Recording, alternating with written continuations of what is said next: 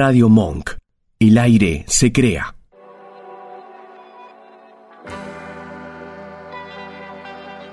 Hacemos Más Vale Magazine. Silvia Barallobre y Oscar Rodríguez. Locución. Natalia Tolaba. Jueves de 18 a 20. Escuchanos en www.radiomonk.com.ar.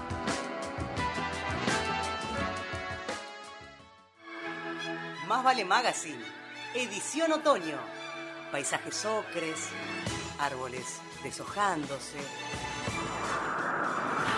O un ventarrón que te vuela la peluca. Contala como quieras.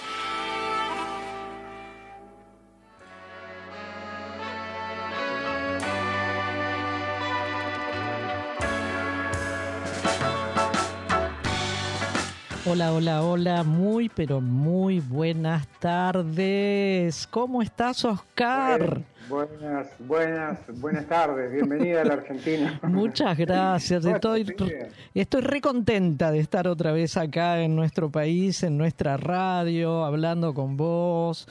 No, no, de verdad feliz, feliz. Extrañé todo, ¿eh? disfruté de todo también. El viajazo que te mandaste. No, increíble. Buenísimo, realmente extraordinario. No, no, lugares para mí absolutamente desconocidos. Eh, en estos días eh, estoy repitiendo esta expresión que también la voy a hacer al aire, Oscar. Estuve en el recontra super primer ah. mundo. Sí, sí, sí. Ni siquiera me alcanza a decir que estuve en el primer punto, en el primer mundo, en el recontra super primer mundo. Claro, eh, claro, porque uno cree que los, los países de, de Europa que, conocemos todos son el primer mundo, no, no son. No, no, no, no, no, no, no, no, no. No, no, no, no, no. Son un poco mejor, indudablemente, que nuestros países de América Latina, pero Francia, España, Italia, Alemania la dejaría a un costado, pero este, la Gran Bretaña, no, no, no. El súper, súper primer mundo está en estos países, Oscar.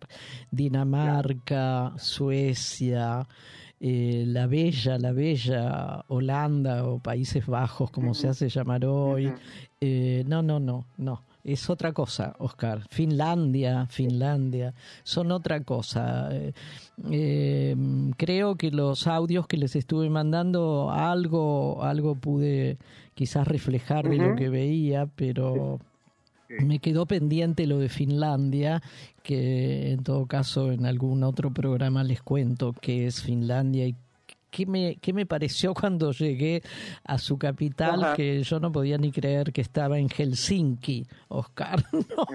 No, podía ni creerlo. no, no, no, en un lugar tan alejado. Uno ve cosas que vio en la serie, ¿no? Y dice, uy, esto era...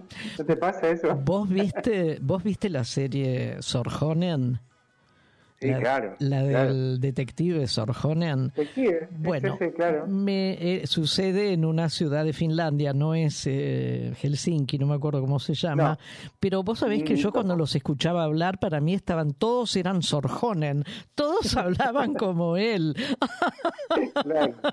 no, no, no. Y lo otro que me pasó, lo otro que me pasó también con respecto a las series de Netflix es, creo que vos viste, porque te lo comenté, me parece, durante el viaje, la serie esa eh, danesa que es Borgen. Sí, claro, muy buena serie. Excelentísima. Bueno, ellos no le dicen Borgen, le dicen Borgen. Borgen es la casa de gobierno. ah, eso es. Casa Rosada es como si fuera que nosotros dijéramos, decimos la Casa Rosada, ellos dicen Borgen, ¿no? Eh, donde como es una república parlamentaria, digamos, o una monarquía parlamentaria, eh, funciona eh, el poder legislativo ahí adentro y el, poder ejecutivo que lo lleva a cabo un primer ministro. en, en la serie, ¿te acordás que es una mujer? Sí, ella, claro. Eh, bueno, estuve ahí en, en, el edificio este, Oscar. me la veía, me la veía ella caminando. El personaje se llama Birgit, creo, en la serie como, como Brígida. Bueno, me la veía, me la veía todo el tiempo ahí caminando, ¿viste? Y negociando con un diputado y con el otro. No, no, bueno, las series de Netflix nos acompañan, evidentemente.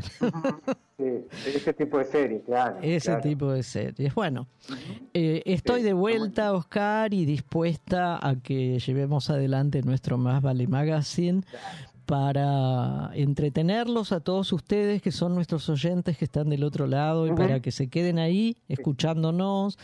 Los temas que trajimos hoy son muy interesantes y esto es cierto, Oscar. Y, eh, y, variados como de costumbre. ¿eh? eh los saludamos al Vasco que nos opera hoy a la tarde. Así es. Eh, así es. Me tuvo paciencia estos días que estuve solo este, así que gracias, está del otro lado siempre. Muy buenas tardes, Oscar. Buenas tardes. Bienvenida, Silvia, ¿es verdad? Muchas gracias. Yo quiero saber una cosa, Silvia. ¿Te costó mucho el hecho de abrir los ojos y estar acá de nuevo y no estar en ningún otro lugar? No, no, no me costó porque te juro que empecé a extrañar, empecé a extrañar, eh, de verdad. Viste, yo soy muy, mm, a ver, muy arraigada a los lugares y a las personas y a los amores y afectos y extrañaban. Si te digo que te extrañé, Vasco, es de verdad. y en algún momento pensé, ¿cómo estará el Vasco que anduvo medio enfermito? ¿Te acordás, Oscar? Claro. Eh, sí, ah, De vos ni hablar.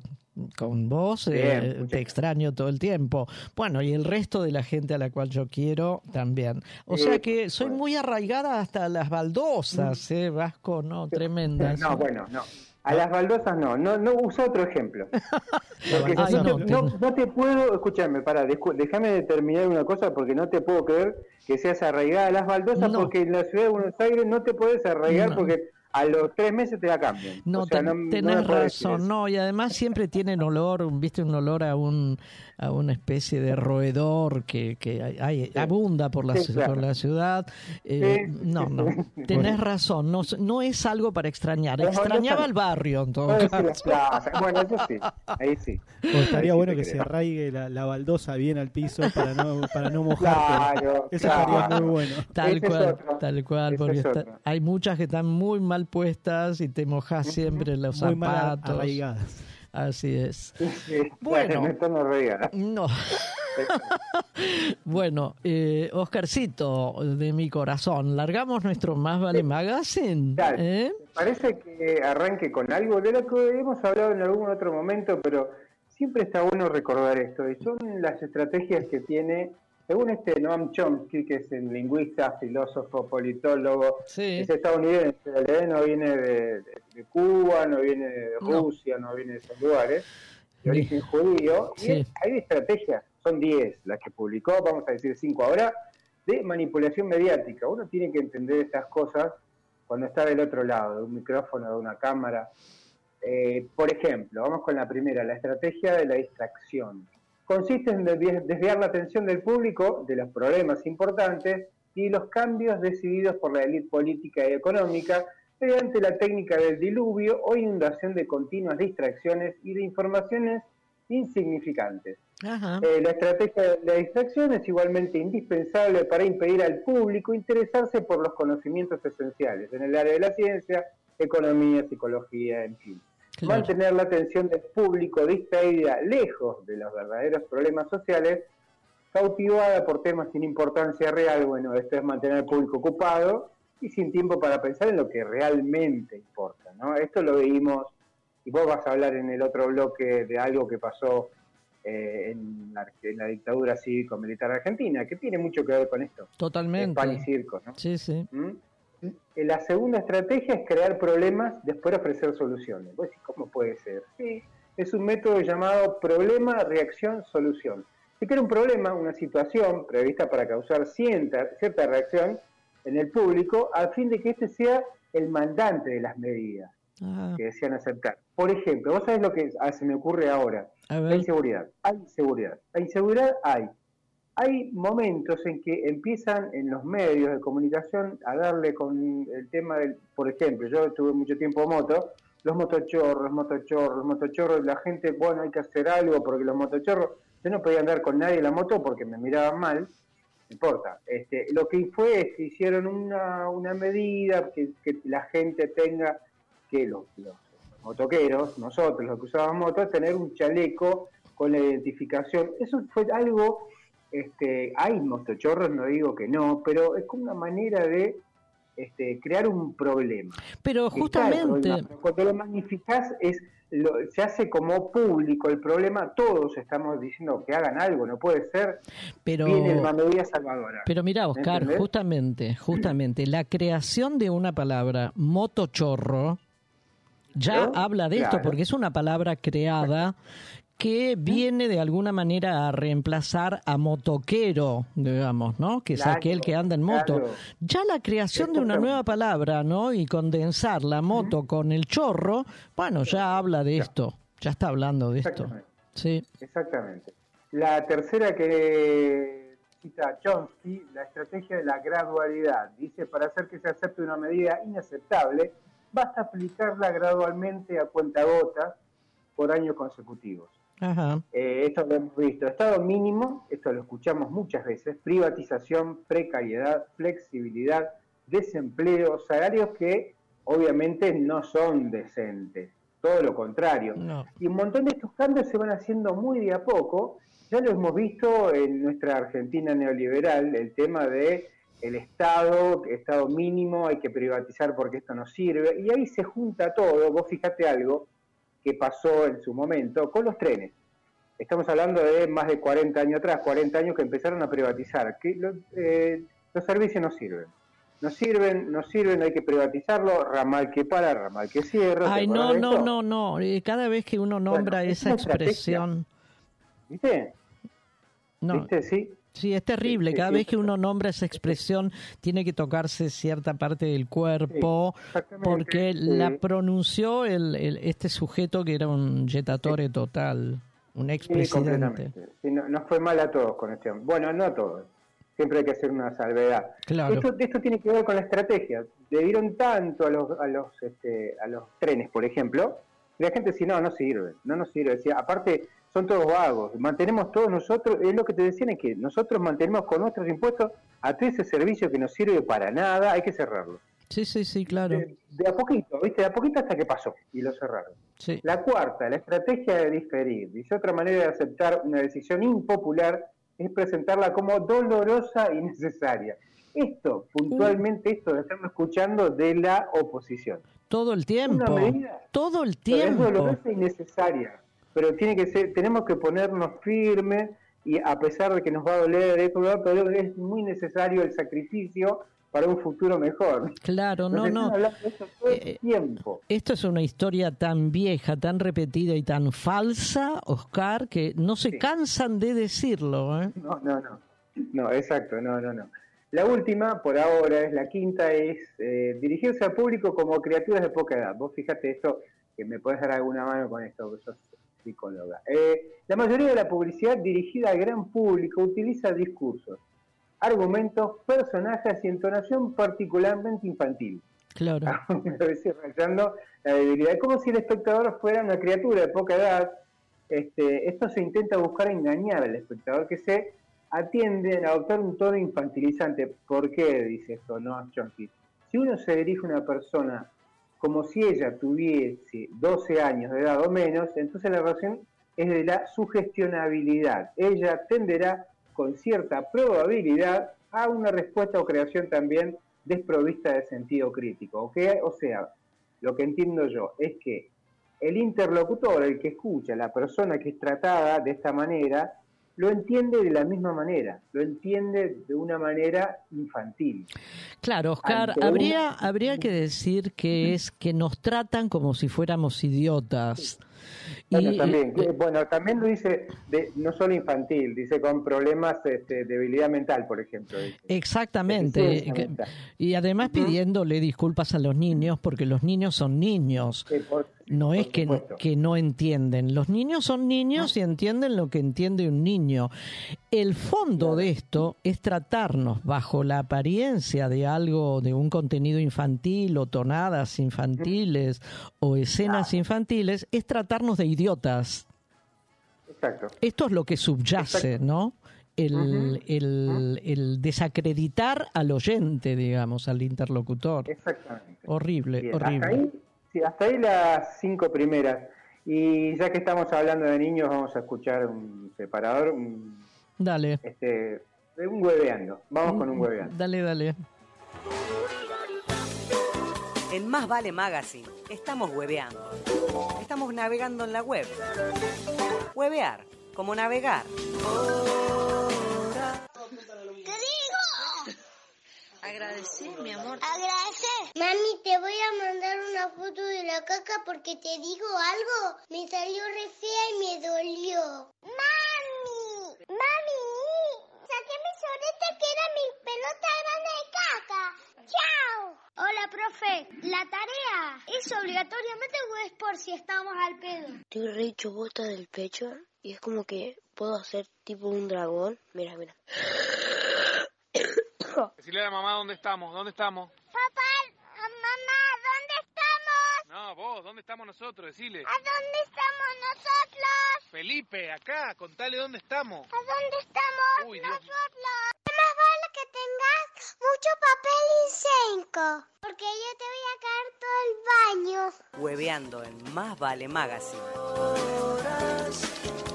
colgados como dos computadoras.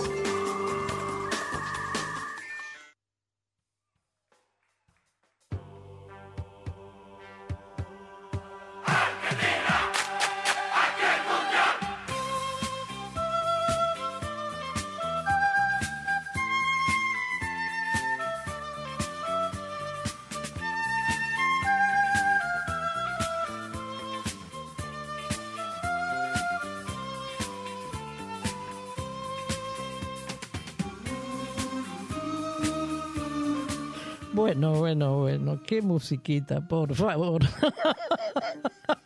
Acá nos estamos riendo con el vasco porque ya solo de escuchar los primeros acordes a mí me duele la panza, te juro. Tenemos que ir todos rectos, ¿no? Acá. Tenemos que ir todos bien derechitos.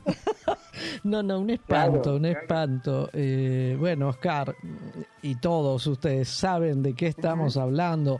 Hoy es primero de junio, ¿sí? Y se cumplen 45 años del comienzo de aquel mm, fatídico, fatídico, nefasto para mí, para tantos, Mundial 78 que se jugó en nuestro país. En nuestro, en nuestro país. Eh, hace un momento, Oscar, estabas hablando de estas estrategias que enumera y explica eh, Noam Chomsky y esto que pasó es exactamente eh, una de las estrategias que utilizó el gobierno, la dictadura, ¿no? llamémosle o pongámosle un nombre a esta dictadura, la dictadura de Jorge Rafael Videla, que no fue el único, pero fue el que la encabezó. No, no, no, Claro. Eh, Bueno, eh, la inauguración, que fue un día como hoy, hace 45 años, eh, tuvo lugar en la cancha de el, Monumental, la cancha de River, ¿sí? Fue, todos sabemos que fue el primer y único mundial que se hizo bajo un estado de sitio, ¿sí? Exacto, exactamente. el único. la gente, vos es que eso la gente no lo tiene en cuenta. ¿eh? No, para nada, para nada. ¿Mm? El único, lo repito, fue el único mundial de la historia de los mundiales que se hizo en un país bajo estado de sitio. Así es. Y con una dictadura. Eh, bueno, eh, el primer partido lo, lo, lo, comenzó Alemania frente a Polonia y terminó en un magro 0 a 0. ¿sí? Eh, este mundial se llevó a cabo, repito, en el mes de, durante casi todo el mes de junio de ese año 78, en, el, en la cresta, en el apogeo del terrorismo de Estado en nuestro país, Oscar. Eh, Apenas a 10 cuadras del monumental de la cancha de River funciona la ESMA, lugar que todavía hoy está por suerte de pie, porque no sé si te acordás que hubo un presidente que quería tirar abajo todo, más o menos, ¿no? el edificio y demás y hacer un gran lugar para la reconciliación nacional y no sé cuánta otra otra otras hipocresías del estilo, ¿no? Bueno, apenas a 10 cuadras del, de la cancha de River funciona la ESMA y en aquel momento funcionaba como el peor centro clandestino de detención. Fue el peor y el más grande centro clandestino de detención de la dictadura que encabezó Jorge Rafael Videla. El, el dictador este, Videla, planteó la dictadura, porque no creo que haya sido ocurrencia de él solo, planteó un plan de comunicación y distracción, que era lo que nombrabas en la primera estrategia de, Chomsky, muy preciso para que todos los argentinos desconociéramos lo que estaba sucediendo realmente. Eh, lo que sucedía en la casa de enfrente de tu casa, o lo que sucedía en la esquina de tu casa, o lo que le sucedía a alguien relativamente cercano a cada uno de nosotros, o muy cercano a cada uno de nosotros. Esta dictadura que te repito y les repito, para los que no lo vivieron, Oscar, y esto, esto porque esto sucedió hace 45 años, hay muchas personas que ni habían nacido en aquel momento, que eran apenas unos, niños. Eh, esta dictadura de Videla y de todos los secuaces que lo continuaron encontró en este Mundial del 78 el mejor telón para cubrir todo lo que había que cubrir. Exactamente. ¿Qué fue lo que tenían o qué era lo que tenían que cubrir? La, la siniestra, eh, el siniestro armado, macabro armado, de desaparición y muerte de muchos miles de argentinos. Esto es lo que el Mundial tapó. Que nos quede claro, Oscar, a todos los que estamos escuchando esto, el Mundial del 78 fue el único mundial en la historia de los campeonatos mundiales de fútbol que tuvo lugar en un país bajo un régimen dictatorial y bajo un estado de sitio. Esto no es poco, ¿eh? esto es gravísimo. no, claro, no, no, no. Por esto es lo, lo, lo, lo, difícil de llevar a cabo un mundial y, obviamente que muchos de nosotros, yo era muy, muy chico en esa época, pero eh, creíamos que era una fiesta. Mucha gente estaba, eh, no sé, no entendía nada, no se daba cuenta y otra gente se daba cuenta y no podía decir nada o no se animaba o si decía algo desaparecía, ¿no? Exactamente, porque el mundial sirvió de de telón, digamos, de, de manta, que cubrió toda esta, toda esta película siniestra de muertes, desapariciones, torturas, detenciones clandestinas, campos de detención clandestinos donde se torturaba gente, donde se robaban los niños, donde desvalijaban las casas eh, a las cuales habían concurrido para para secuestrar a, personas, todo eso que fue el horror del terrorismo de Estado, todo esto quedó tapado durante un mes gracias al Mundial.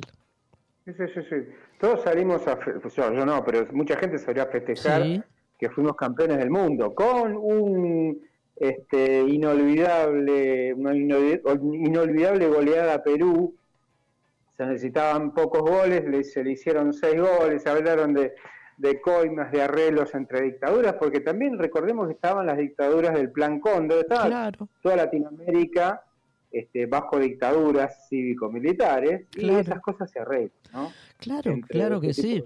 Bueno, siempre lo hemos recordado, ¿no? Que la década del 70, más o menos, digamos, como para poner un, un periodo histórico, la década del 70 estuvo signada en nuestro continente, que es nuestra Latinoamérica, por dictaduras desde, desde México hasta Tierra del Fuego.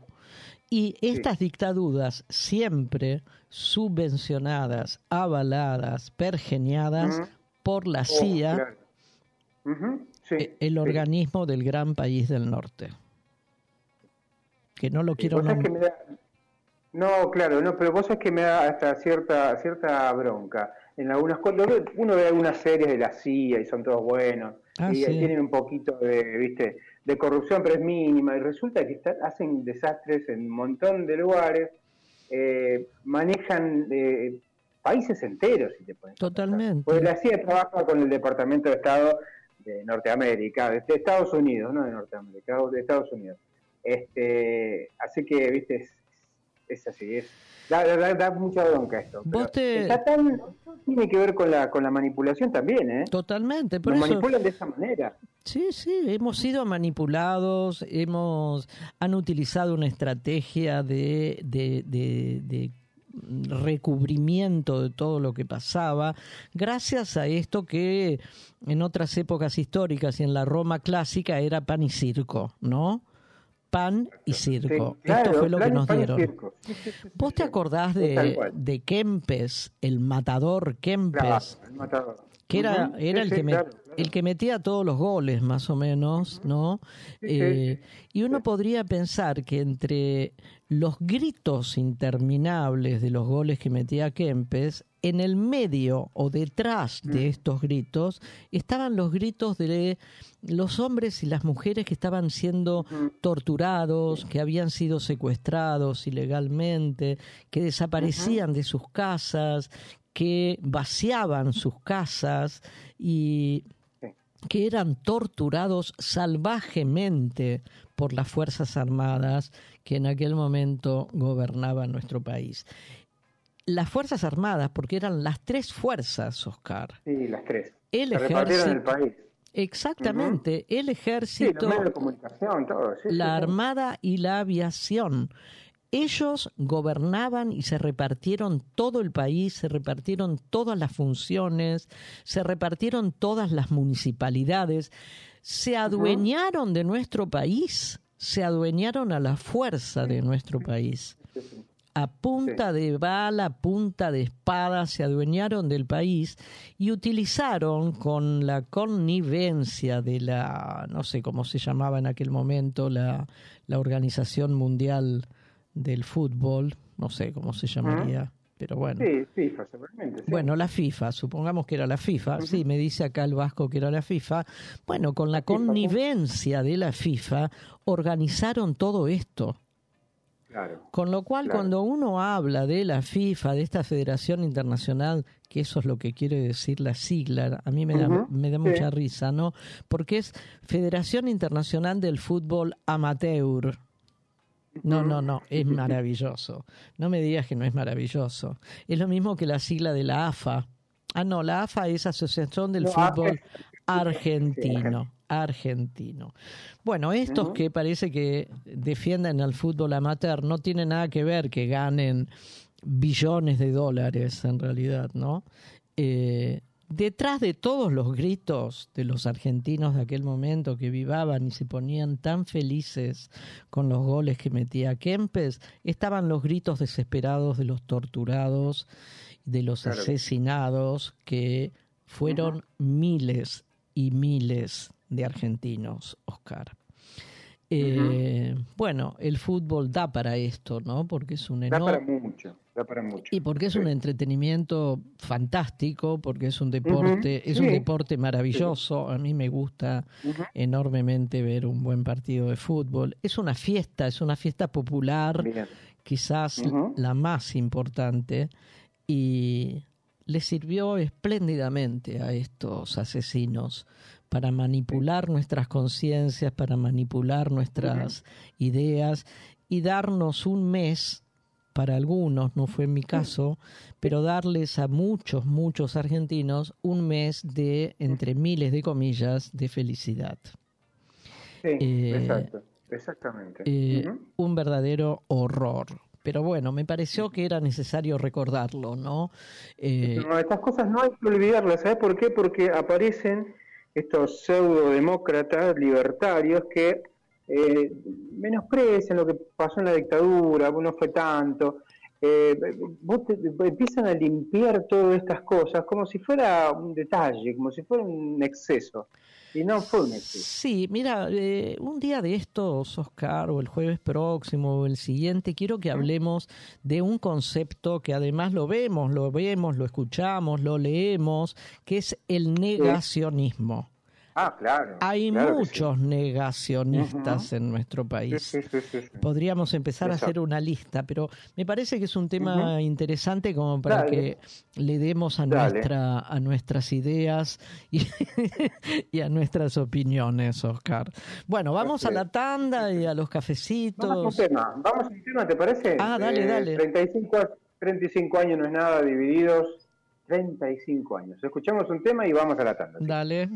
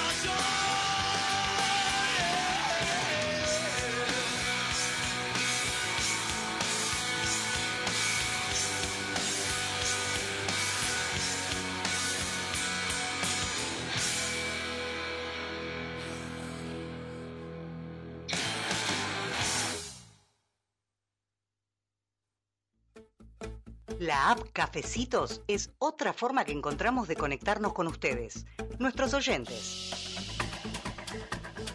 Si nos invitan con uno o más cafecitos virtuales, nos están ayudando a sostener nuestro programa de radio Más Vale Magazine. Como novedad, les proponemos una publicidad a cambio de cinco cafecitos. Sería una mención por hora de tu producto o servicio. Consultanos por otras formas de publicitar. Entren a la aplicación y listo. Es muy fácil. Gracias. Silvia y Oscar.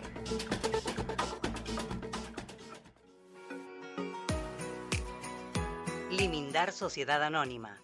Es una empresa argentina que opera desde 1982, dedicada a la fabricación y comercialización de lubricantes especiales y productos químicos para industrias y elabora para terceros productos químicos para el mantenimiento de piscinas, desarrollo de nuevos productos de acuerdo a las especificaciones del cliente, sustitución de importaciones, asistencia técnica pre y postventa.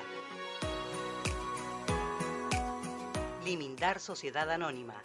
Planta industrial y laboratorio Camino General Belgrano 2041, esquina Bonorino, Lanús Este, Buenos Aires. Para más información ingresar en www.limindar.com.ar.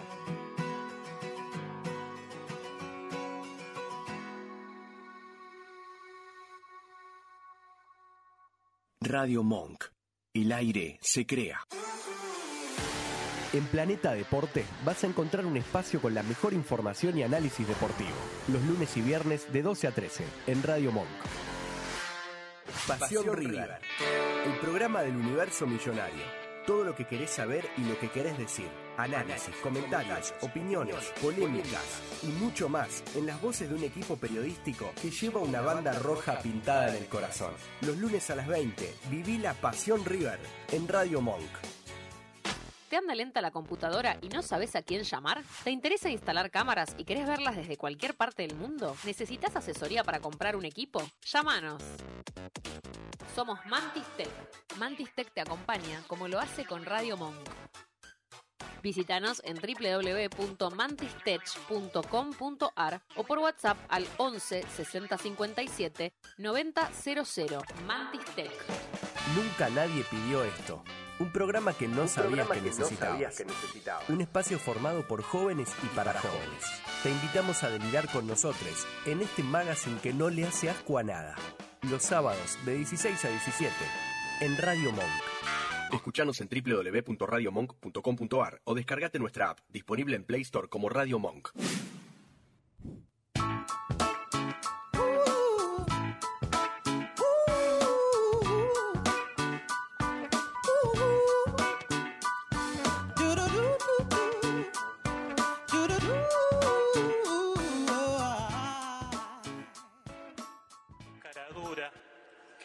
Rentas, vive de la política, vive de su familia, vive de una herencia, pero no hace nada.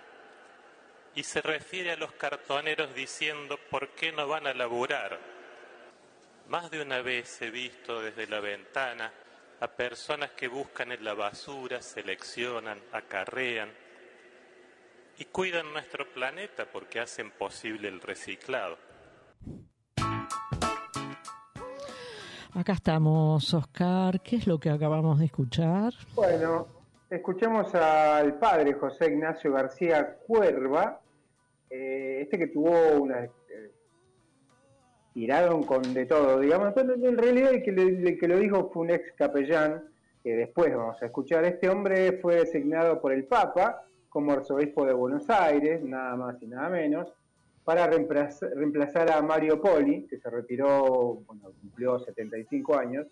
García Cuerva, del que estábamos hablando, es 20 años menor, tiene un perfil vinculado al trabajo con los pobres. Hemos hablado, hemos escuchado esto que decía de los cartoneros, es más, se lo puede ver en la, cuando está hablando esto en la misa, con los cartoneros a un costado. Eh, se ordenó como sacerdote en 1997, su primer destino fue la Villa de la Cava, un lugar complicado en San Isidro. Luego participó de la pastoral carcelaria, esto también es interesante. Eh, fue capellán de varios centros penitenciarios de la provincia de Buenos Aires Este recorrido, bueno, quedó identificado como cura villero, y esto parece que a muchos le molesta.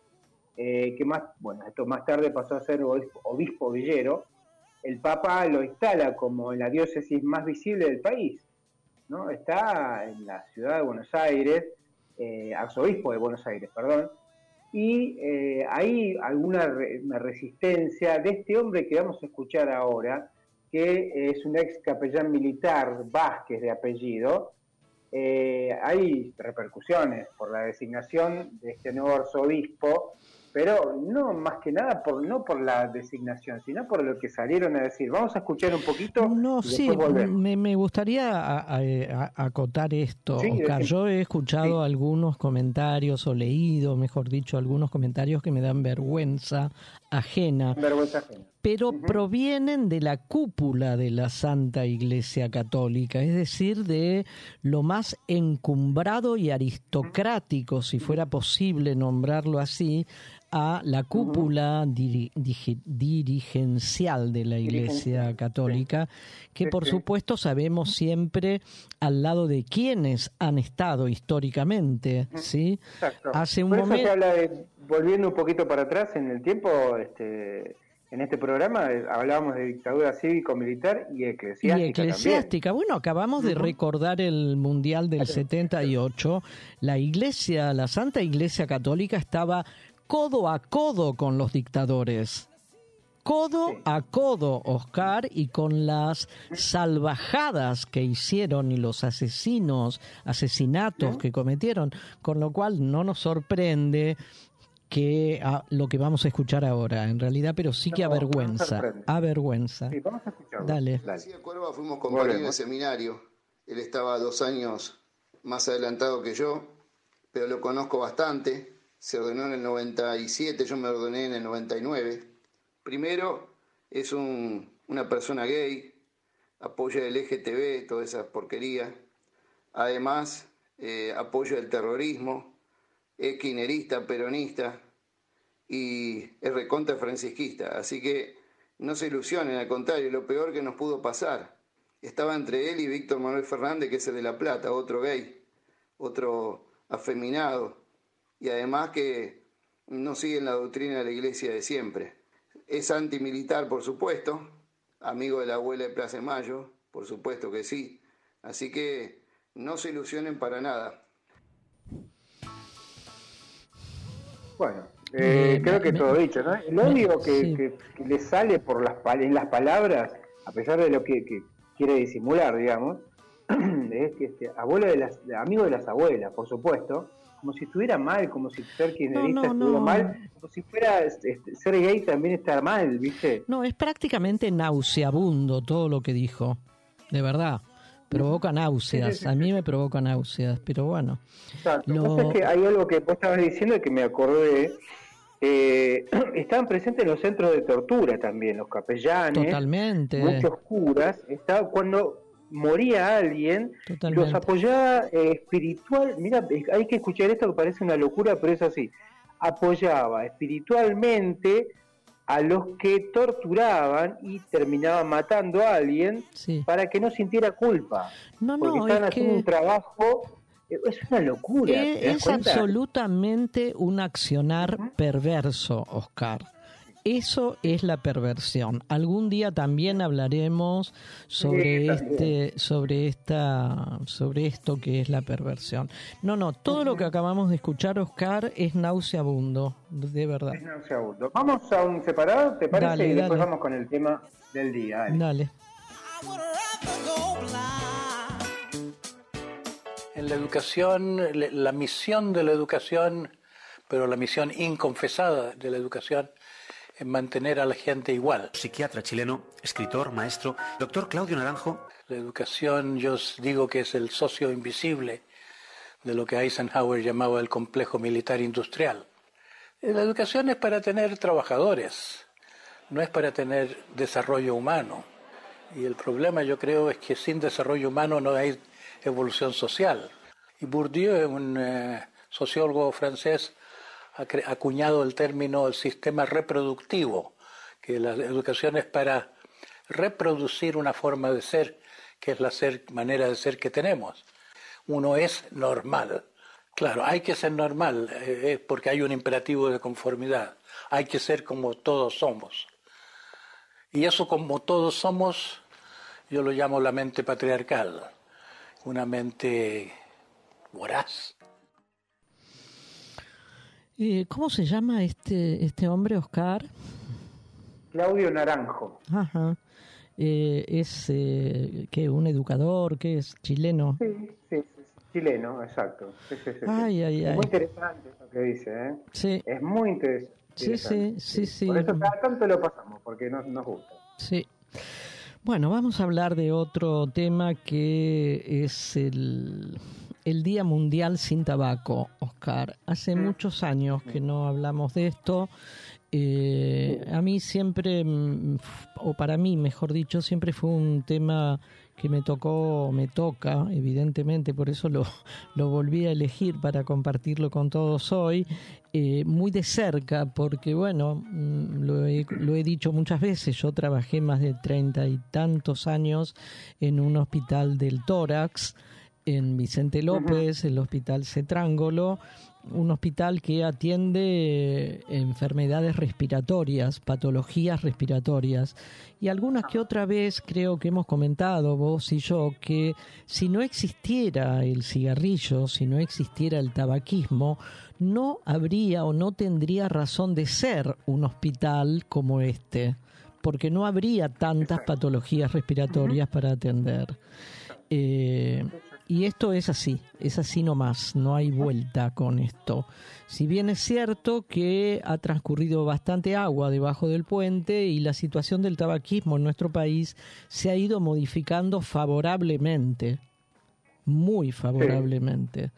Eh, pero todavía podemos afirmar que el 14% de las muertes en Argentina están vinculadas a este consumo de tabaco.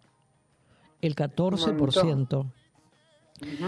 Eh, eh, hace un par de días un informe de hospitales de la Universidad de Buenos Aires que encontré mm, navegando y buscando temas eh, o material para este tema en internet dicen más o menos lo siguiente, voy a tratar de resumirlo porque era muy largo, pero que eh, ellos opinan, ¿no? En estos hospitales, que es el factor de riesgo para seis de las ocho enfermedades que causan la muerte en todo el mundo. El tabaquismo es el factor de riesgo para seis de las ocho enfermedades que matan gente en el mundo, ¿sí? Y por estas enfermedades pierden la vida más de 45 mil personas en todo nuestro país por año. Es un montón. Es un disparate y eso que ha descendido muy significativamente. ¿eh? Ahora, uno se pregunta, ¿cuáles son estas enfermedades? ¿No? Estas seis de cada ocho. ¿Cuáles son? Bueno, eh, las enfermedades cardiovasculares, Oscar, las cerebrovasculares, el cáncer de pulmón, eh, la enfermedad pulmonar obstructiva crónica, que se la conoce por EPOC a esta, eh, eh, que es una sigla y significa la sigla es enfermedad pulmonar obstructiva crónica. Otros cánceres, no solamente el del pulmón, otros cánceres de la vía aérea, de la vía urinaria, infecciones en todo el tracto respiratorio inferior, es decir, en los pulmones, no en los bronquios, sino más abajo, ¿sí? En los pulmones, como por ejemplo las neumonías. O sea, un, un popurrí de enfermedades tremendamente serias, todas ellas, ¿cierto? Muy eh, pese a que en la Argentina, y esto lo tenemos que decir y decirlo en voz alta, Oscar, el hábito de fumar ha disminuido un 25%, Oscar. Mucho, sí. Y tiene, ojo, que tiene, tiene que ver también con el tema de lo, del económico, más que nada. Pero mm, yo no creo que, perdona, no, pero económico, económico es cierto, pero Eh, también ha habido eh, legislación al respecto, Oscar, legislación de cómo se presentan los paquetes de cigarrillos, legislación de cómo no se puede hacer publicidad de ningún tipo eh, sobre tal marca o tal otra, cosa que antes era absolutamente frecuente en la tele, en los diarios, en las radios en las calles. Había publicidad de, partidos de fútbol, de, deportes, por ejemplo, había publicidad de cigarrillos. Exactamente. Bueno, ha habido en estos 15 años, pongámosle, o 18 años, porque esta reducción ha tenido lugar a partir del año 2005, Oscar ha tenido que ver con un factor económico, el precio de los cigarrillos y estas legislaciones que han habido y que todavía, por ejemplo, leí el otro día que sigue habiendo publicidad en los kioscos. Sí, exacto. Sí, sí, sí, es el único lugar donde hay todavía publicidad. Habría que prohibirla dentro de los kioscos también. Exacto. Que, hay algo de eso que me llama mucho la atención Está la publicidad de los cigarrillos, sí. También está la foto de ah, cómo quedan los pulmones, cómo queda la boca. Eh, con, yo a mí me, me, me, choca, pero bueno, este, entiendo que hay cosas que no la gente no, no, no, llega a dimensionar, ¿no? No, no todos, Oscar, pero no, no, no desvaloricemos la reducción de un 25% del consumo de tabaco. es muchísimo, es muchísimo. Y es gracias a esto y a la prohibición de fumar en absolutamente todo lugar cerrado. No podés. Eh, y todo esto fue eh, gracias a distintas leyes que fueron sucediéndose y fueron siendo aprobadas en nuestro Congreso, Oscar. A veces las cosas salen bien, de verdad. No, sí, eh, seguro. y esto es bueno reconocerlo. Pero a pesar de esta reducción tan, tan significativa, de un 25%, todavía hay, te repito, 45 mil personas que mueren por año por causas que están asociadas con el tabaco, eh, que es lo que acabamos de decir. Eh, bueno, este informe ha tenido lugar en estos hospitales de la, de la UBA, de la Universidad de Buenos Aires, porque el 31 de mayo se conmemora internacionalmente eh, el Día sin Tabaco. Porque el flagelo del tabaquismo no es argentino solo, ¿eh? es del mundo. Eh, hay una neumonóloga del Instituto de Oncología, conocidísimo, el Hospital Ángel Rofo, que dijo lo siguiente. Y lo copié textualmente porque me parece que, es interesante y que lo escuchemos todos, todos, ustedes que son nuestros oyentes, vos, el vasco, yo, una vez más. Un fumador pasivo, dice la doctora Iris Bolleras Navarro, está expuesto al humo de tabaco ambiental durante una... No, lo, leo correctamente. Un fumador pasivo expuesto al humo de tabaco eh, ambiental durante una hora inhala una cantidad equivalente a dos o tres cigarrillos. Por eso está prohibidísimo fumar en lugares cerrados. El concepto de fumador pasivo no existía, Oscar, este, este concepto. No existía. Eh, es bastante nuevo. Es de esta época, del 2005 en adelante. La irritación nasal, continúa diciendo la doctora Bolleras Navarro, de los ojos y de las vías respiratorias, que también viene con tos y con flemas, son los síntomas más frecuentes asociados al humo de tabaco. La gente sigue pensando que los accidentes de tránsito, continúa la médica, son la primera causa de morbimortalidad. Sin embargo, si uno contempla todas estas enfermedades que antes enumeramos, la primera causa de muerte es el tabaco. Porque se relaciona con más de 7 millones de fallecimientos al año a nivel mundial a nivel mundial. Eh, sigue diciendo esta médica que el tabaquismo está asociado en nuestro país a unas 10.000 muertes al año por enfermedades cardíacas. a 7.800 muertes por EPOC, a 12.700 muertes por cáncer de pulmón o de otros. De acuerdo con la última encuesta nacional de factores de riesgos que tuvo lugar en el año 2019, la prevalencia del consumo de tabaco continúa con su tendencia decreciente. Esto es muy bueno, Oscar.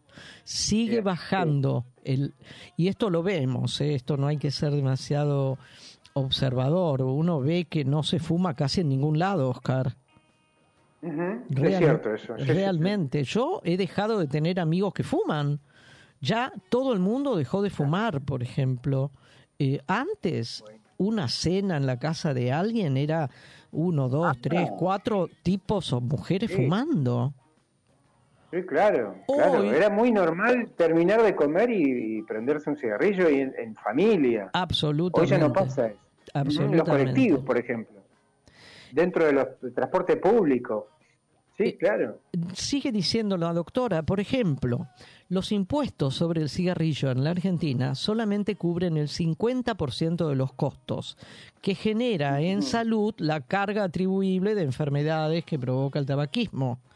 O sea, porque también las enfermedades que antes enumeramos salen mucha plata ser atendidas. Es un tema e-, económico también, claro. Ya, sea en la salud pública como en la salud privada. Sale mucha plata, mucha plata. Pero los impuestos que los cigarrillos tienen apenas cubren el 50% de esos gastos. Con lo cual ella propone aumentarlos a los impuestos. Para que cubran, para que cubran más del 50% de los gastos que se que ocasionan estas enfermedades tanto en la salud pública como en la privada, en realidad. Claro. Eh, sí, sí, sí, mm, bueno, y ahora datos sobre lo que pasa con los fumadores pasivos, Oscar, que verdaderamente ah, es tremendo. Es muy interesante, sí. Un fumador pasivo está expuesto al humo de tabaco ambiental durante una hora, inhala, te dije, lo equivalente a dos o tres cigarrillos como si él fumara dos o tres puchos. ¿eh? Sí, tal cual. Eh, el humo que inhala el fumador pasivo este, en, en, un ambiente donde se está fumando es el de la corriente secundaria. ¿Qué quiere decir esto? Es mezcla de humo que se libera mientras el cigarrillo está puesto en un cenicero con el humo que exhala el fumador. Es una mezcla de ah, esos dos humos.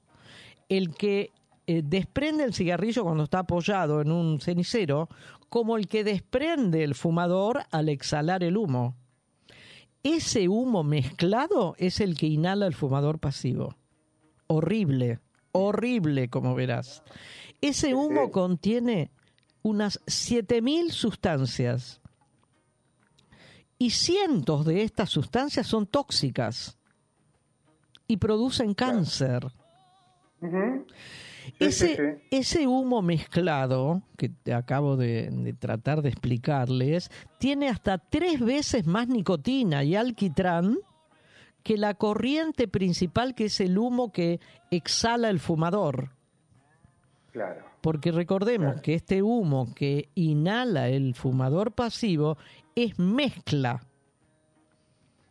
Es peor, es más nocivo que el que exhala el propio fumador. Sí, eh, tal cual. Uno aparentemente todo esto no lo tiene en cuenta, no lo teníamos, hoy sí lo tenemos en cuenta, porque si hay alguien en una reunión que fuma, a nadie le tiembla el pulso de decirle, por favor, ah. andate afuera. Por favor, apagalo, sí. ¿Te, te, puedo sumar algunas cositas que tienen que ver con la colilla de cigarrillo? Sí.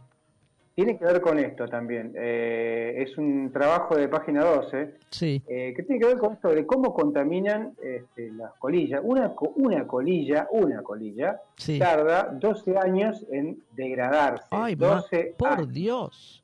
Una, una colilla te contamina 70 litros de agua. Ay, no. De vuelta, una sola colilla te eh, contamina 70 litros de agua. No. Litros. estamos hablando suntal, vos hablaste de sustancias, sustancias perdón, tóxicas envenenan el suelo, el agua, el ambiente, los animales que se alimentan de ello. Y además, una colilla mal apagada provoca incendios, que son cerca del 90% de los incendios forestales en el país. Claro. Tiene que ver con esto, con un cigarrillo mal apagado. No, no, no, no. Como si fuera poco, ¿no? Es que es veneno. A ver si lo entendemos. Aquellos que todavía siguen fumando, es veneno. No es tabaco. No lo llamemos tabaco. Están consumiendo veneno veneno. Y lo último, este invento de la última época, que es el cigarrillo electrónico, es también un invento. Este cigarrillo es también eh, emite un aerosol y ese aerosol está lleno de sustancias tóxicas y cancerígenas. Eh, Exactamente. Eh, con lo cual, Oscar, ¿qué es lo que hay que hacer? siempre es una reflexión muy enorme, muy simple, muy llana. No hay que fumar. No hay que fumar. Y cuando a uno le preguntan, ¿pero cómo hago para dejar de fumar? No fumando. Claro, no haciéndolo. No fumes. ¿Cómo, ¿Cómo tenés que hacer para no fumar? No fumes. No haciéndolo. No fumes, esta es la única verdad. Pero bueno, eh, me parece que valía la pena recordar el avance muy importante en nuestro país, y esto lo señalo con mayúsculas, Oscar, y sigue en descenso la prevalencia del cigarrillo, ¿eh? sigue descendiendo por suerte. Y por otro lado, lo extremadamente dañino que es ya ah, sea para el fumador activo, claro, para, el activo, pasivo, para el medio ambiente, para, la salud pública, para todo, para nuestros bolsillos que pagamos la salud pública para que atiendan a fumadores. Sí. Te das cuenta que es una locura. Y este invento. parece que vamos con Sí, decime, decime. No, y el invento del cigarrillo electrónico que no va más. Ah, claro. No va más. No, existe, está prohibido ya. está prohibido, no, va más. Pero bueno, eh, eh, durante un tiempo duró, ¿eh? Yo tengo un par de personas que lo usaban, muy contentos de que fumaban y no, no les hacía daño. Claro. No. Claro, eh, que vapeaban, decían. Nos vamos con un, con un mensaje, ¿te parece? y con el tema. ahora. Un mensaje de Araceli que nos dice, hola más vale Magazine, qué bueno escucharlo juntos de nuevo. Aparece la magia. Dice, gracias Araceli, qué lindo. gracias, muchas gracias. Bien, un tema y nos vamos de esta hora. Dale.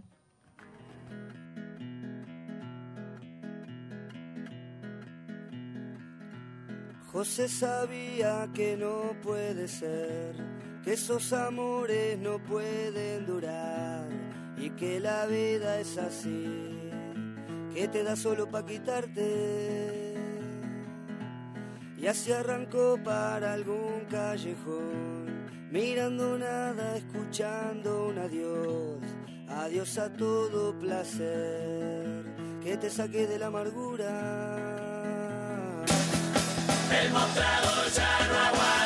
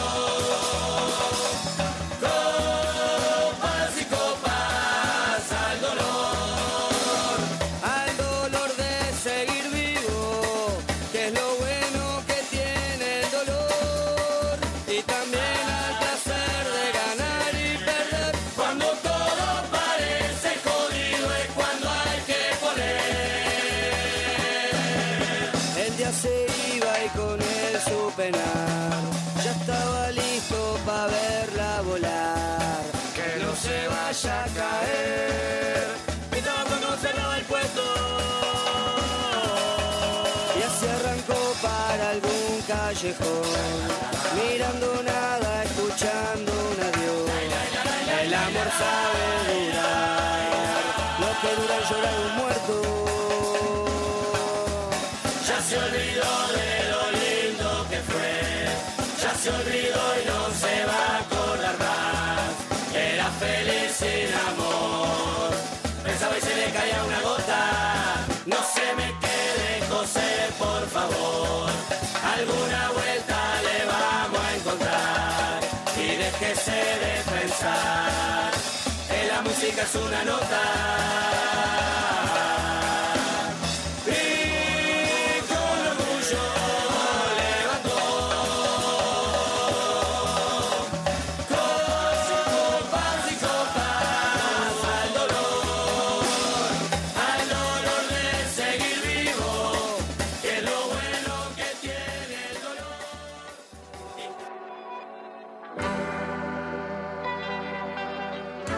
Hacemos Más Vale Magazine. Silvia Barallobre y Oscar Rodríguez. Locución. Natalia Tolaba. Jueves de 18 a 20. Escuchanos en www.radiomonk.com.ar.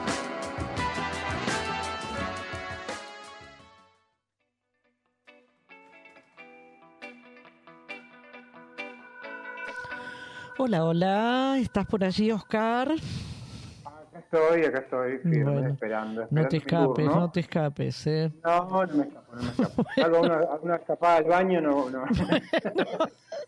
Más que eso no me escapo. Bueno, bueno, dale. ¿Seguimos con Chomsky? eh, con Noam Chomsky, de vuelta vamos a decir que es un lingüista, filósofo, politólogo, activista estadounidense, no es este, le decimos al principio, no es ni ruso, ni es cubano, ni es este, Vene- no, venezolano. tampoco venezolano, exacto. Eh, de las 10 estrategias de manipulación mediática, esto es muy interesante y siempre lo traemos a colación, porque hay cosas que uno no se da cuenta a, a dónde apuntan y a dónde viene. Vamos con las últimas cinco. La número 6 dice utilizar el aspecto emocional mucho más que la reflexión. El uso del aspecto emocional es una técnica clásica para causar un cortocircuito en el análisis racional y finalmente al sentido crítico de los individuos. Por otra parte, la utilización del registro emocional permite abrir la puerta de acceso al inconsciente para implantar o injertar ideas, deseos, miedos y temores o inducir comportamientos. Esto del aspecto emocional, ¿sabes dónde se ve mucho? En las eh, noticias eh, que tienen que ver con la inseguridad. Claro, Eh, ¿Te claro. acordás del- del- de los que hacen justicia por mano propia? ¿Qué te pa- la- cómo, lo, ¿Cómo lo presentan los medios en general? Sí, sí. Bueno, se cansó de que lo robaran, lo robaron cinco veces, le apuntaron, lo insultaron, lo golpearon y el tipo se cansó y le pegó un tiro por la espalda. Bueno, esto ha pasado hace unos años con este justiciero, es otra de las palabras que usan los Sí, medios. el ingeniero, no me acuerdo cuánto. Exacto, exacto, Santos. Santos. ingeniero Santos. Sí, Exacto, ese fue, bueno, esto es un aspecto emocional, claro, más que claro. reflexivo. Entonces justifica cualquier cosa, ¿no? De ahí, yo también hay otra cosa que ahora me acuerdo es Bloomberg, el falso ingeniero Bloomberg. ¿Te acordás que hizo toda una marcha, una manifestación enorme pidiendo... Tres, tres Oscar se mandó. Tres, bueno, eso, sí, una fue la más grande, que creo que fue la primera. Eh, el tema con esto era que le habían secuestrado al hijo. Sí. A raíz de esto fue, terminó siendo un, un ícono de estos medios sensacionalistas. Hubo una reunión en la Plaza de Mayo, creo que fue en Congreso, lleno de gente. ¿Qué, qué hizo esto? Que moviera a los legisladores a hacer leyes más, eh, más, más fuertes, más eh, que no tienen ninguna, ninguna, ningún sentido, que no, no- está demostrado que no sirve. No se llegó a la, a la pena de muerte porque era mucho, pero endurecieron penas. ¿Por qué? No sirvió de nada. Pero esto tiene que ver con la gente que va más en lo, en lo emocional que en lo reflexivo. Totalmente. Bueno, y sabemos que hay un cierto sector de la población que se mueve de esa manera, ¿no? Exactamente. Es decir, que no piensan demasiado, va. No, no, no, van con lo que sienten emocionalmente. La séptima, mantener al público en la ignorancia y la mediocridad. Eh, que el público sea incapaz de comprender las tecnologías y los métodos utilizados para su control y su esclavitud. Ahí esto es muy interesante. La calidad de la educación, esto lo, escuchamos en, en, Naranjo hace un rato, ¿no? La calidad de la educación dada las clases sociales inferiores debe ser la más pobre y mediocre posible, de forma que la distancia de la ignorancia que planea entre las clases inferiores y las clases sociales superiores sea y permanezca imposible de alcanzar para las primeras, para las clases inferiores. ¿Esto qué significa? Que las clases inferiores deben tener la peor calidad, la peor calidad de educación. Eh, sistema de control y esclavitud. Esto, eh, uno, hasta la gente que tiene una cierta, cierta educación alta, hay maneras de controlarlo y manipularlo que no, se no nos damos cuenta. Llega un punto que no nos damos cuenta hasta dónde nos, dónde nos manipulan. ¿Me explico? Con todas estas nuevas tecnologías. Bueno, además eh, también... Estamos a, merced de esta gente, de esta gente. No, y además confesemos, hay gente que se dejan manipular a sabiendas, ¿eh? Ah, también. A sabiendas. También, sí, sí, También. Esto también es cierto. La octava, estimular al público a ser complaciente con la mediocridad. Promover al público a creer que es moda el hecho de ser estúpido, vulgar o inculto. Vos sabés que me río porque automáticamente me llegó esto a la mente.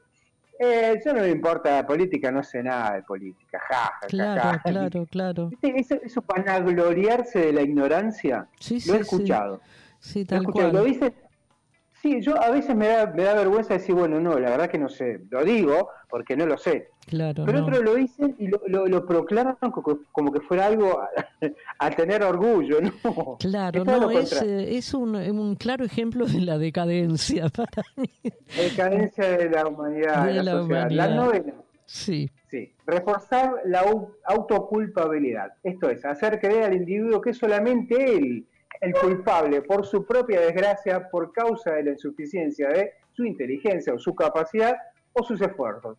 Así en lugar de rebelarse contra el sistema económico, vamos a ir sistema económico, el individuo se culpa. lo que genera un estado depresivo, en fin. Bueno, esto hay una sola palabra que eh, me viene a la memoria, me viene a la mente. ¿Cuál? Que esto es y la meritocracia. Ah, claro, claro, claro. Claro, sí. Este, vos no podés porque no tenés méritos, porque no hiciste lo suficiente para llegar a. ¿no? Claro, no te rompiste el alma, no te sacrificaste. No, porque los que mucho tienen, Oscar, se han sacrificado toda la vida. Ay, no. Bueno, pero esto no, no, me, da un ¿eh? me da un estallido de risa, Oscar. No, no terrible, pero bueno, es cierto, es levantar la bandera de la, de la idiotez. Sí, qué suerte, soy idiota. La décima. Ah, claro. Bueno, eh, la última, la décima, conocer a los individuos mejor de lo que ellos mismos se conocen. Bueno, esto pasa con, el transcurso de estos últimos 50, 60 años, los avances en tecnología son enormes Gracias a la biología, eh, la neurobiología, la psicología aplicada, el sistema, el sistema dominante, ha disfrutado de un conocimiento avanzado del ser humano, tanto de forma física como psicológica. Claro. El sistema ha conseguido conocer mejor al individuo común de lo que él se conoce a sí mismo. Mm. Esto significa que en la mayoría de los casos el sistema ejerce un control mayor y un poder sobre estos individuos que ellos mismos suelen tener. Vos fíjate, una pavada, ¿no?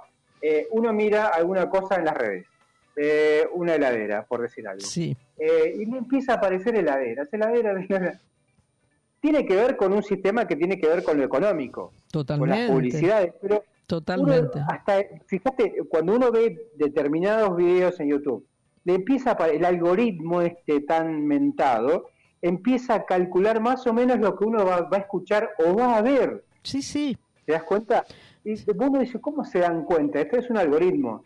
Más o menos calcula lo que uno va a mirar, le va a gustar, y uno cree que eso les va a gustar, y por ahí no. No, no, Por ahí está inducido a creer claro, digamos, te hacen gustar o te hacen desear tener una heladera, por ejemplo, ¿no? Por ejemplo. Porque claro, claro. una vez en la vida pusiste la palabra heladera en el Google, por ejemplo. Por buscar para comprar lo que sea, claro, exacto. No, no, es fatal.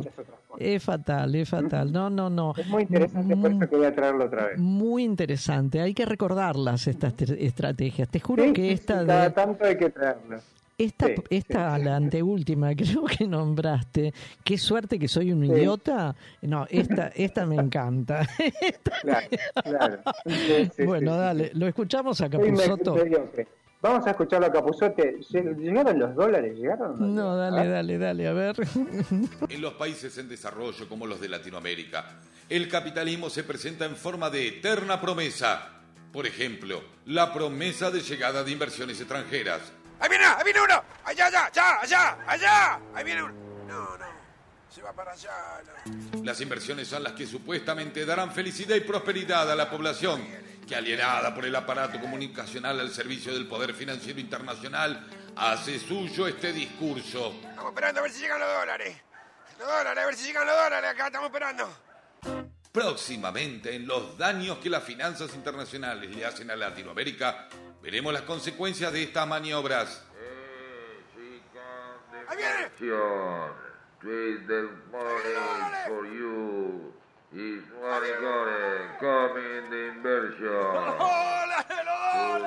Es así que llegan pequeños e insustanciales envíos de divisas y toma de deuda que hacen florecer una superflua ilusión. Aquí vemos el entusiasmo ante las pequeñas dádivas que el poder internacional deja para estos países. ¡Dólares! ¡Dólares! Una vez tendida la trampa, los sectores que se han apropiado de parte de estos envíos muestran su fascinación al sentir que tienen el poder. ¿Querés dólares? ¡Haceme curly, haceme pup!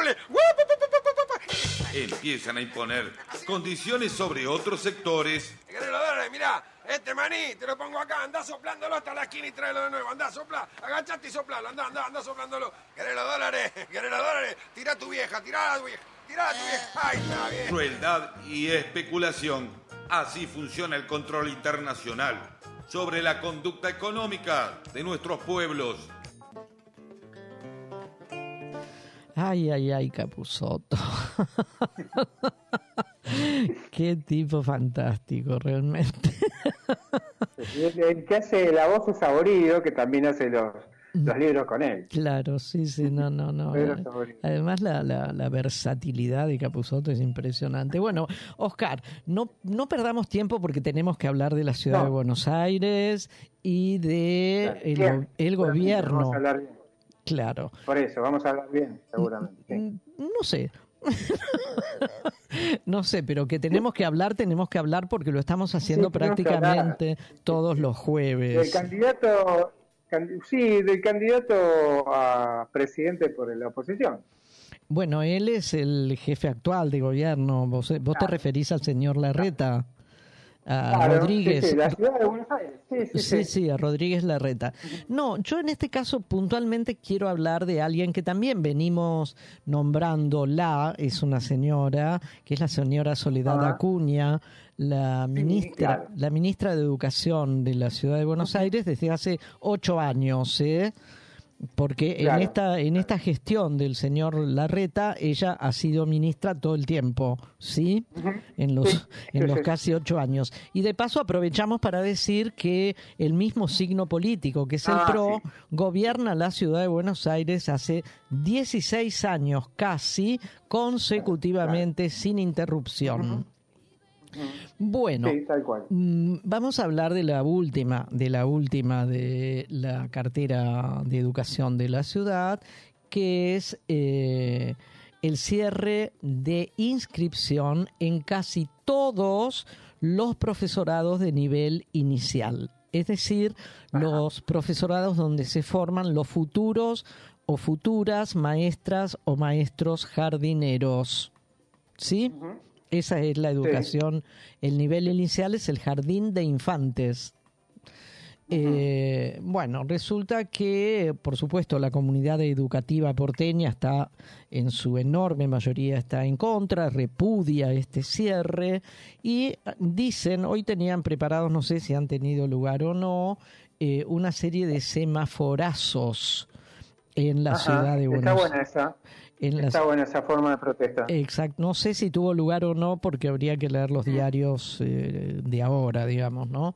En las noticias eh, vespertinas, pero bueno, lo cierto es que se trata de un nuevo ajuste, Oscar, de un nuevo ajuste educativo en la ciudad más rica del país, ¿sí?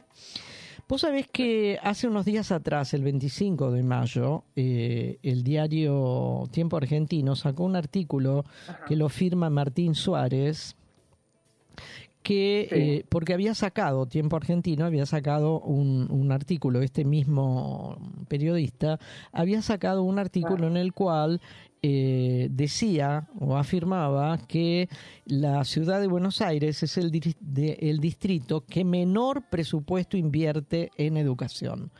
Esto ofuscó a la ministra Soledad Acuña, la ofuscó, y sacó un video donde intentó explicar con- confusamente, no lo puse el video porque no me gusta escucharla a ella, en realidad, porque además tiene un tono muy soberbio eh, y des- Claro. y descalificador, además, ¿no? Descalificador de el oyente, de su interlocutor. Pero bueno, en el video ella hizo una confusa explicación donde aseguró justamente lo contrario, que el presupuesto educativo de la ciudad no solo no se achicó, sino que creció año tras año, dice ella. Ah, mira.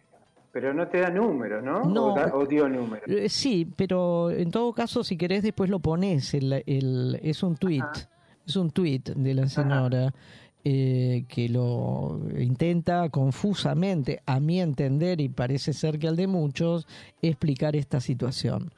Eh, el periodista sigue diciendo que lo cierto es lo contrario. Durante estas dos gestiones casi, que van a cumplirse los ocho años, eh, que ella está frente a la cartera educativa de la ciudad, ajustó como nunca el presupuesto, como nunca lo ajustó.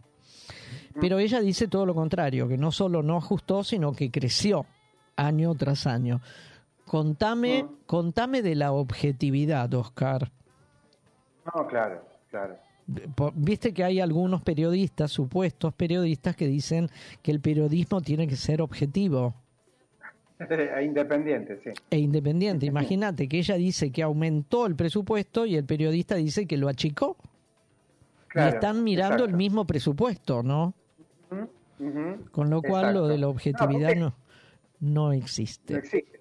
Hay algo que es la eh, subejecución, que es, uno mucho no lo entiende cuando lo escucha así al pasar, pero la subejecución es que te dieron un presupuesto, una determinada cantidad de plata para gastar en reformas edilicias, por ejemplo, arreglar eh, Sí. aulas.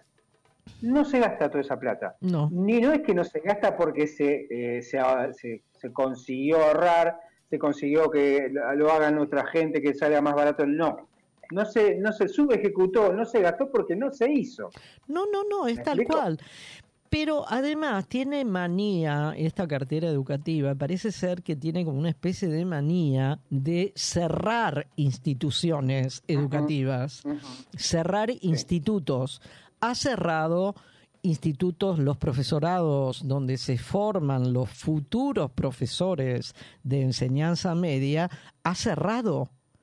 A 29 profesorados ha cerrado porque conformó o, o armó esta cartera educativa, creó, fundó lo, la llamada Unicaba. La Unicaba es la Universidad de la Ciudad de Buenos Aires. Y esa, que creo que comenzó a funcionar el año 22, eh, eso no tengo bien el dato, lo voy a averiguar bien, eh, va por la segunda gestión, creo, o la tercera. Esta, en la llamada Unicaba, que es una, una- un instituto educativo al cual se ha opuesto toda casi la comunidad educativa, de todos modos quedó armado y quedó funcionando, es la única Claro. institución. Porque la intención, Oscar, es cambiar el criterio de formación del, pro- del futuro profesor. Claro. No sé si Claro, me, no sé si me explico con esto. No, Sí, sí. No quiero ahondar en este, en este tema, Oscar, porque yo creo que todos ustedes que nos están escuchando lo entienden. Cambiar... Bueno, te, digo... Sí, sí. No, no, te, decilo. no, decime, no, no, decilo. No, bueno, iba a decir, una de las cosas que dijo en su momento sobre los docentes, esta mujer. Eh, seguramente están perdidos en el pasillo de una villa o cayeron en actividades de narcotráfico, pero ¿quién es realmente Bueno, eh, esto habla de la gente, de los pibes que están perdidos en una villa, habla de la gente y habla de los docentes, como que son fracasados después de una o dos carreras, este, caen o van a, van a enseñar como que a enseñar fuera este, una cosa tan fácil o poder contener un título para enseñar fuera una cosa tan fácil. Este, esto es Soledad Acuña. Yo no sé si en el presupuesto están contadas las ratas, ¿no sabes vos? No, los creo que los roedores no, pero te repito que hay roedores en la ciudad, ¿eh? Hay roedores. Bueno, pero en, las, yo digo puntualmente en las escuelas, pero bueno. Claro. Eh, esta, gente. Bueno, vos sabés que ella ahora han cerrado los, eh, no sé qué, una cantidad enorme también de eh, casi todos este es el, no, no, dice un número, casi todos los profesorados de nivel inicial, porque ella dice, la cartera educativa dice, para no seguir nombrándola a la señora, eh, la cartera educativa dice que sobran maestros jardineros. En cambio, la, eh, para ver las distintas miradas sobre una misma situación, ¿no? La cartera educativa dice que sobran eh, maestros jardineros, por eso cierra la inscripción en los profesorados. En cambio, la comunidad educativa lo que dice es que faltan jardines de infantes. Claro, al revés, pero hay una cosa que es muy puntual, son los eh, jardines maternales. Hay mucha gente que trabaja, que necesita dejar a los hijos en algún lugar, eh, no está implementado. Recuerdo ahora casualmente, habíamos hablado de una ley que, que no se terminó de aprobar, que habla de que las empresas tienen que hacerse cargo de los hijos entre 3 y 5 años o 6 años en un lugar específico en la empresa, sino darle esa diferencia en dinero a la persona que tiene los hijos. Bueno, en este caso, el Estado, el, la Ciudad de Buenos Aires, debería tener más jardines maternales, por ejemplo. O sea, no es que faltan, no, este, no es que sobran, faltan al revés. Exactamente. Eh, faltan. Y bueno, esto es lo, ella dice que sobran los maestros jardineros. Y la comunidad educativa dice que faltan jardines de infantes. Eh, cada uno se va a parar en el lado de la vereda que mm, más, le, mm, más de acuerdo esté con. Yo me paro del lado de la vereda donde faltan jardines de infantes. Eh, el tiempo argentino, yo te decía que hace unos días atrás sacó un artículo en el cual este, este periodista Martín Suárez decía que el presupuesto en infraestructura escolar en Cava cayó un 43% en los últimos ocho años. Es un montón. la mitad casi. La mitad.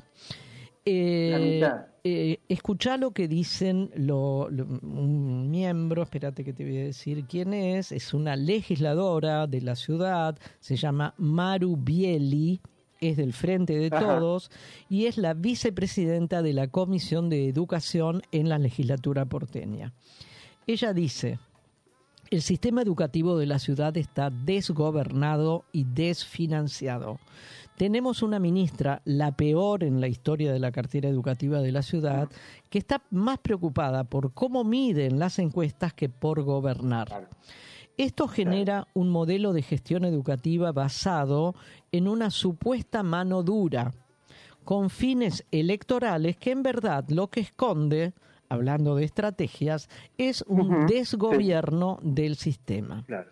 Después de 15 años de gestión en la ciudad más rica del país y de 8 años del gobierno de la misma ministra, la novedad con la que abren este año electoral son sean 13 escuelas públicas bilingües. Esta es la novedad. Modalidad que no había crecido desde que asumió Macri. Habla de la pobre y poca ambición política educativa de la ciudad. ¿Qué se necesita? un cambio de gobierno, que después de 16 años podamos construir una alternativa que nos permita gobernar la ciudad.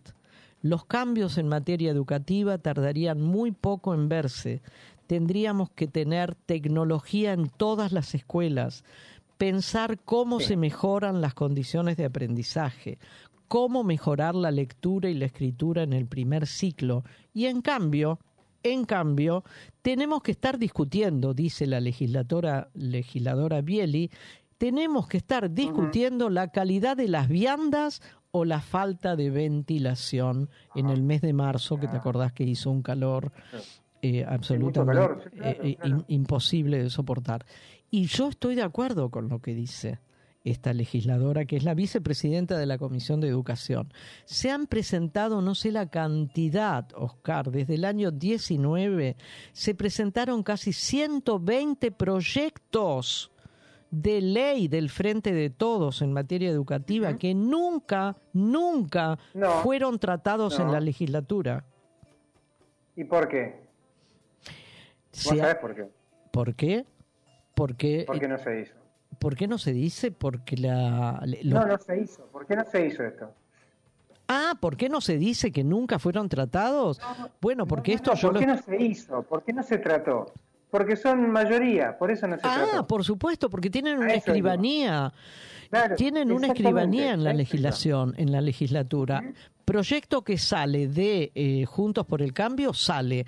Proyecto que entra de Frente de Todos, ni se trata. Ni se trata. Exactamente. Bueno, eh, y eso y eso que ellos hablan de la República, del debate, de que quieren opinar, ¿te acordás aquel aquel señor gordo, un periodista gordo Ah. que se mandó todo un show circense en un canal televisivo? Somos, somos periodistas y queremos, queremos preguntar. Queremos preguntar, queremos preguntar. Bueno, periodistas queremos preguntar. en fin. ¿Por qué no me preguntan, no? Es raro. Bueno, ya está. eh, Ah, por la pauta decís vos, ¿no? ¿Cómo? No, no dijiste. Ah, lo dije yo. No, pensé que lo dijiste vos por la pauta. No preguntan. Bueno, hasta acá ya hemos hablado bastante de la señora que está al frente de la cartera educativa y del gobierno todo, el gobierno de la ciudad de Buenos Aires.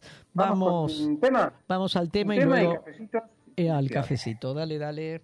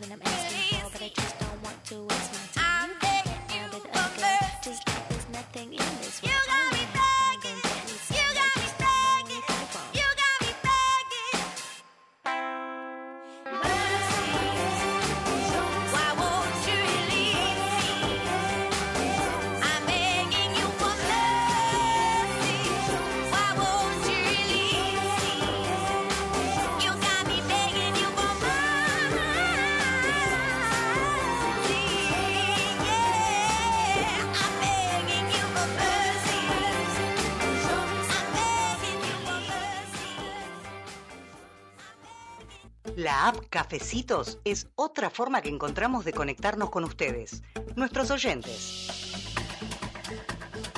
Si nos invitan con uno o más cafecitos virtuales, nos están ayudando a sostener nuestro programa de radio Más Vale Magazine. Como novedad, les proponemos una publicidad a cambio de cinco cafecitos. Sería una mención por hora de tu producto o servicio.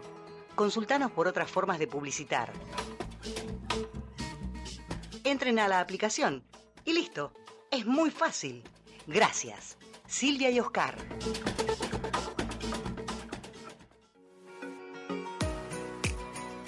Limindar Sociedad Anónima.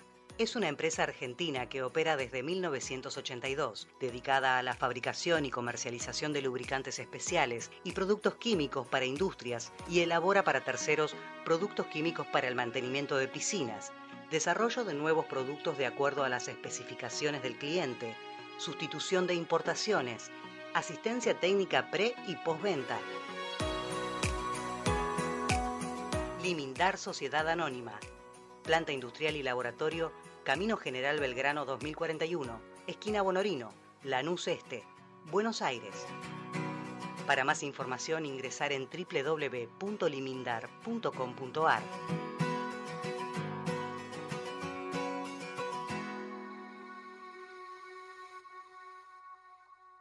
Radio Monk. El aire se crea. ¿Te anda lenta la computadora y no sabes a quién llamar? ¿Te interesa instalar cámaras y querés verlas desde cualquier parte del mundo? ¿Necesitas asesoría para comprar un equipo? Llámanos. Somos Mantis Tech. Mantis Tech te acompaña como lo hace con Radio Monk. Visítanos en www.mantistech.com.ar o por WhatsApp al 11 60 57 90 00. Mantis Tech. ¿Te falta aire? Encontralo en Monk. Podés escucharnos en vivo las 24 horas en www.radiomonk.com.ar, descargarte nuestra aplicación para Android, en TuneIn o en Radio Cat. También nos encontrás en Mamá, en Spotify y Mixcloud, y hasta podés vernos suscribiéndote a nuestro canal de YouTube. Demasiado aire. Dulce Beso es una yerba misionera elaborada con palo. Un mate ecológico con más de dos años de estacionamiento natural y un inconfundible sabor ahumado. Dulce Beso, es riquísima. Es misionera. Pedidos por mensaje privado en Facebook, arroba yerba dulce beso, o por mail a yerbadulcebeso arroba gmail.com. Escuchanos en www.radiomonk.com.ar o descargate nuestra app, disponible en Play Store como Radio Monk.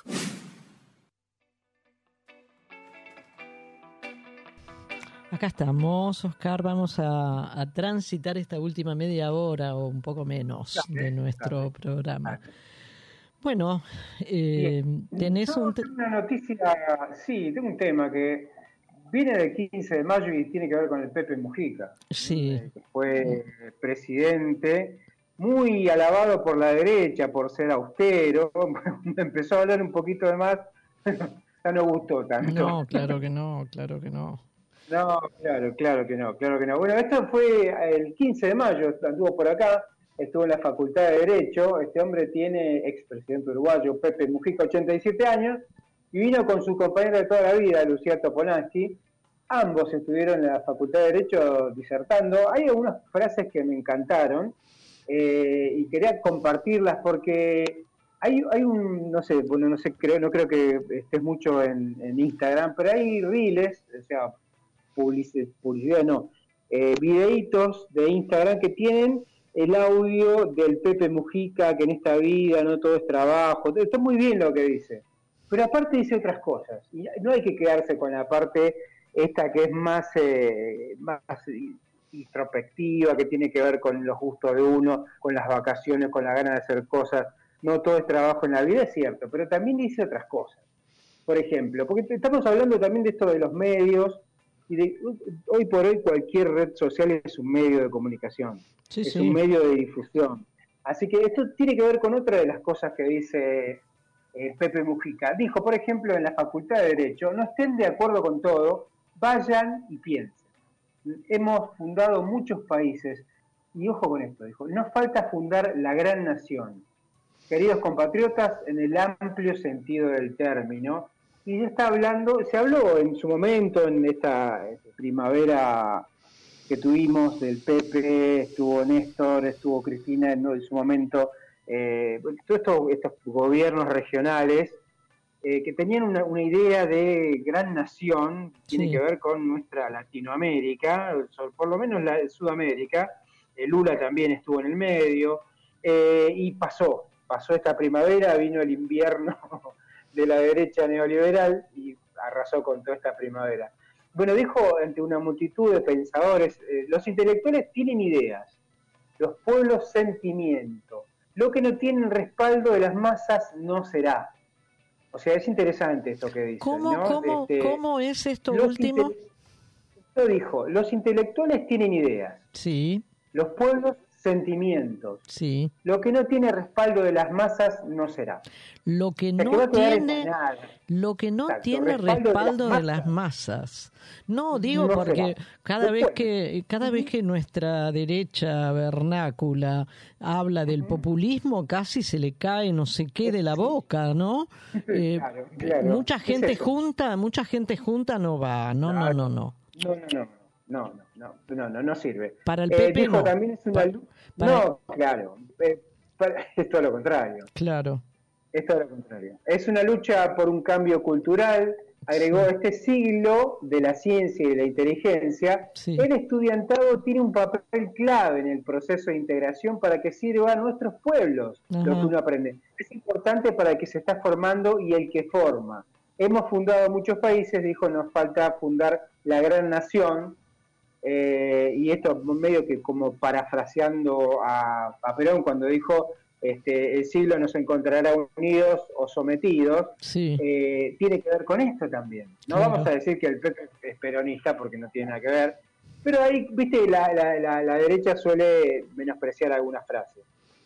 Eh, Ahora, ¿vos independencia económica para ellos es, este, es mala palabra.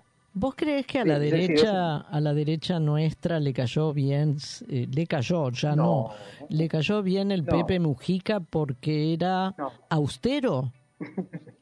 No, porque lo comparaban con las carteras de Cristina, ¿te acordás de esa época? no? Ah, qué, pero qué pedazo de Claro. idiotez, ¿no? Eh, bueno, las carteras Louis Vuitton, y en algún momento de alguno de estos diarios de siempre, Mm. eh, hablaban de la austeridad del Pepe, que es, es cierto, es muy austero, el tipo vive en la casa de siempre, cultiva sus cosas, tiene, bueno, todo esto que es cierto, comparando con una mujer que gastaba fortunas en No, bueno, ¿sabes por qué te pavada. pregunto esto y por qué lo, lo califico como una soberana idiotez? Porque casualmente, casualmente, los miembros de nuestra derecha, pongámosle, por ejemplo, al actual ex presidente de la nación, eh, de austero no tiene nada. No, no, no, no. ¿No, es cierto? no. no, no, no. El no. actual jefe de no. gobierno de la ciudad de Buenos Aires, más allá de que siempre tiene casi la misma remera negra puesta, ¿sí? y nunca jamás lo he visto con un saco ni con una camisa, corbata, No, Dios pero me no libre. entendés nada. Vos porque sos muy formal, el tipo es canchero, No, es un pero vecino más. Está bien, pero no se trata de austeridad y mucho No, menos si no, uno claro que no. si uno recorre las, las historias familiares de estas personas. Claro, exactamente. Si claro, vamos claro. a si vamos a la otra representante, que es la señora Pato Bullrich, porta un apellido que de austeridad nada sabe. Ah, no. No, claro que no. Nada. No. Y entonces Seguro que no. se quedaron enamorados del Pepe Mujica por la austeridad. Vaya hipocresía, austeridad. ¿no? Vaya hipocresía. Ujú. Cuando Impresionante. empezó a decir estas cosas, ya no lo, no lo citaban más, ¿no? Porque tendrían que citar otras cosas. Porque hay algo que es así. Eh, estás hablando de un personaje, a mí me pasa, estás, vos me- estamos hablando de alguna película, de una serie, de algún libro, Sí. de algún autor, y me da la curiosidad para ir a ver eso de lo que estamos hablando, porque no lo conozco. Claro. Esto pasa con la gente, cuando ellos empiezan a hablar de Mujica y cuando ven que Mujica dice otra cosa, digo, no hablemos más.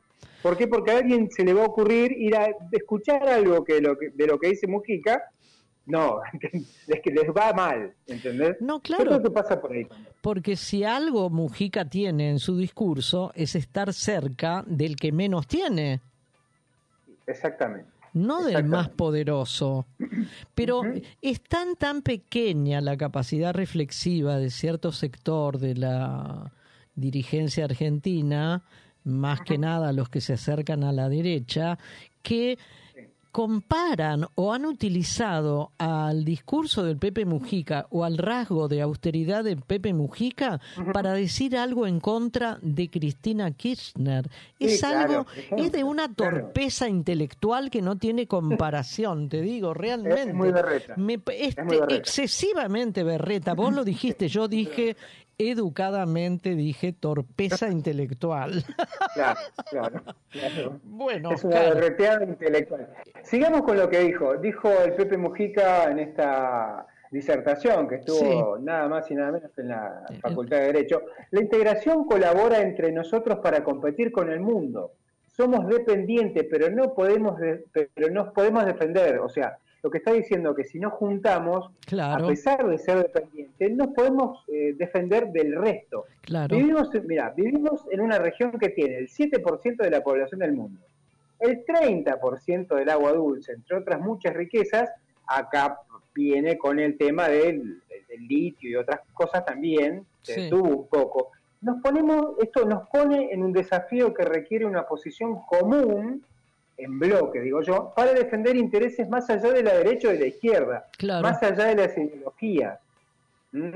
Eh, tenemos que aprender de los errores cometidos. Habló también de un banco común, ah. de desarrollar industrias complementarias.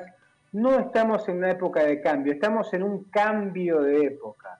Esto es interesante. Integración es construir interdependencia.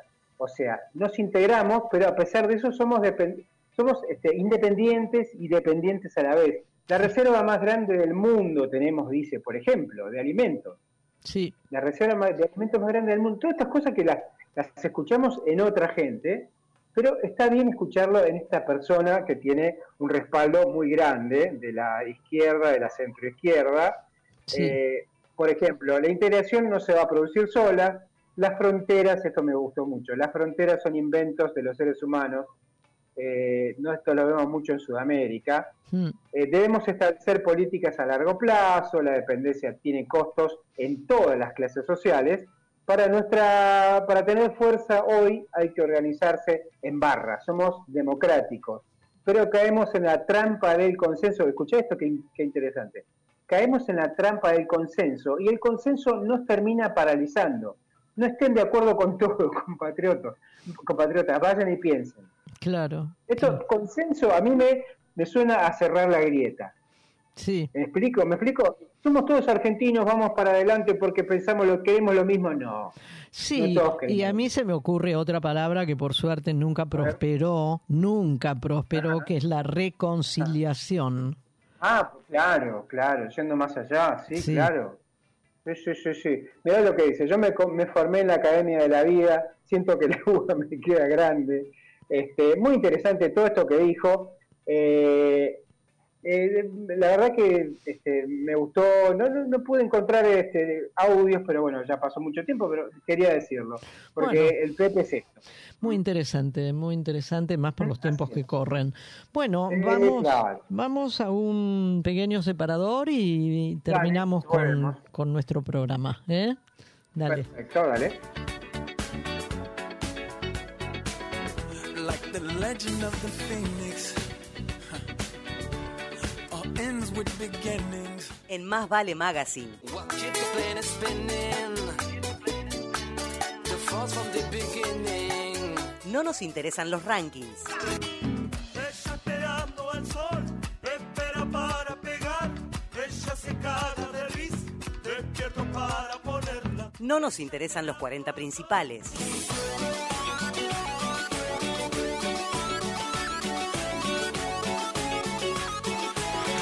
La música que nos gusta. Porque sí.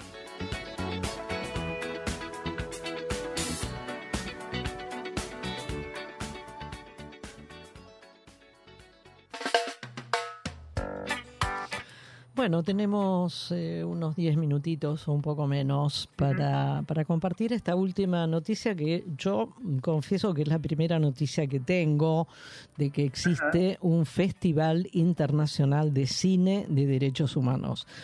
Confieso que es la primera noticia que tengo, a pesar de que esta edición que va a tener lugar a partir de hoy es la número 20. O sea que hace 20 años que se hace esto. años, claro. y yo no tenía ni la menor idea. horrible, horrible lo mío, pero lo confieso públicamente. Bueno, esta es la vigésima edición de este festival internacional, además, ¿eh? de cine de derechos humanos. Eh, comienza hoy, Oscar, hoy primero hasta el 7 de junio y se van a poder ver, yo voy a ver si voy a ver alguna, te digo, ¿eh? Se van a poder ver más de 50 películas nacionales e internacionales en distintas sedes que van a tener o tienen lugar en nuestra ciudad de Buenos Aires y en la ciudad de Vicente López, que a mí me queda cerquísima por otro lado. Cerquita, claro. Eh, sí, porque yo vivo ahí apenas a unas 10, 12 cuadras de la General Paz, para el otro lado, para el lado norte, digamos. Eh, la edición es una edición conmemorativa porque pone el foco en los derechos digitales. Y mira qué interesante esto. Eh, Yo estoy posteando ahora, estoy posteando la, la, página para que, que, quiera entrar. Y está esto. Está eh, lo, de hoy, lo, último de lo último es esto, es lo digital. Exactamente, buscan en este festival o en esta eh, edición, buscan generar conciencia y conocimiento sobre los ciberderechos que existen estos ciberderechos en realidad, pero que no tenemos conciencia o no tenemos demasiado conocimiento sobre ellos. Eh, que están fuertemente, dicen, fuertemente ligados a la libertad de expresión, vaya si lo están, y a la ah, privacidad. Caramba, sabemos, sabemos de esto también, que deben garantizar estos derechos digitales, deben garantizar el acceso, el uso, la creación y la publicación de contenidos digitales y hacer esto mediante todos los dispositivos electrónicos y redes de comunicaciones necesarias. Yo creo que hay un enorme porcentaje de la población que no tiene ni idea de esto. De verdad. No, ¿eh? es cierto. Que no, sí, claro, claro que sí. Eh, que no tienen idea de la existencia de ciberderechos, que estos derechos están ligados a la libertad de expresión y a nuestra privacidad que esos ciberderechos que existen y que los tenemos que tener todos, deben garantizar el acceso, el uso, la creación y la publicación de lo que queramos como contenidos digitales. O sea, no se puede publicar cualquier cosa. No, no, no, claro. Estamos hablando por ahí este, de la intimidad de alguien, del honor de alguien, bueno, de muchas cosas. Bueno, no, y además esto, esta, estas especies de cloacas que se han convertido algunas, en algunas ocasiones y con algunos temas, que se han convertido ciertas redes sociales, Oscar, cloacas, donde eh, en el anonimato se sienten autorizados a decir cualquier cosa de cualquier persona.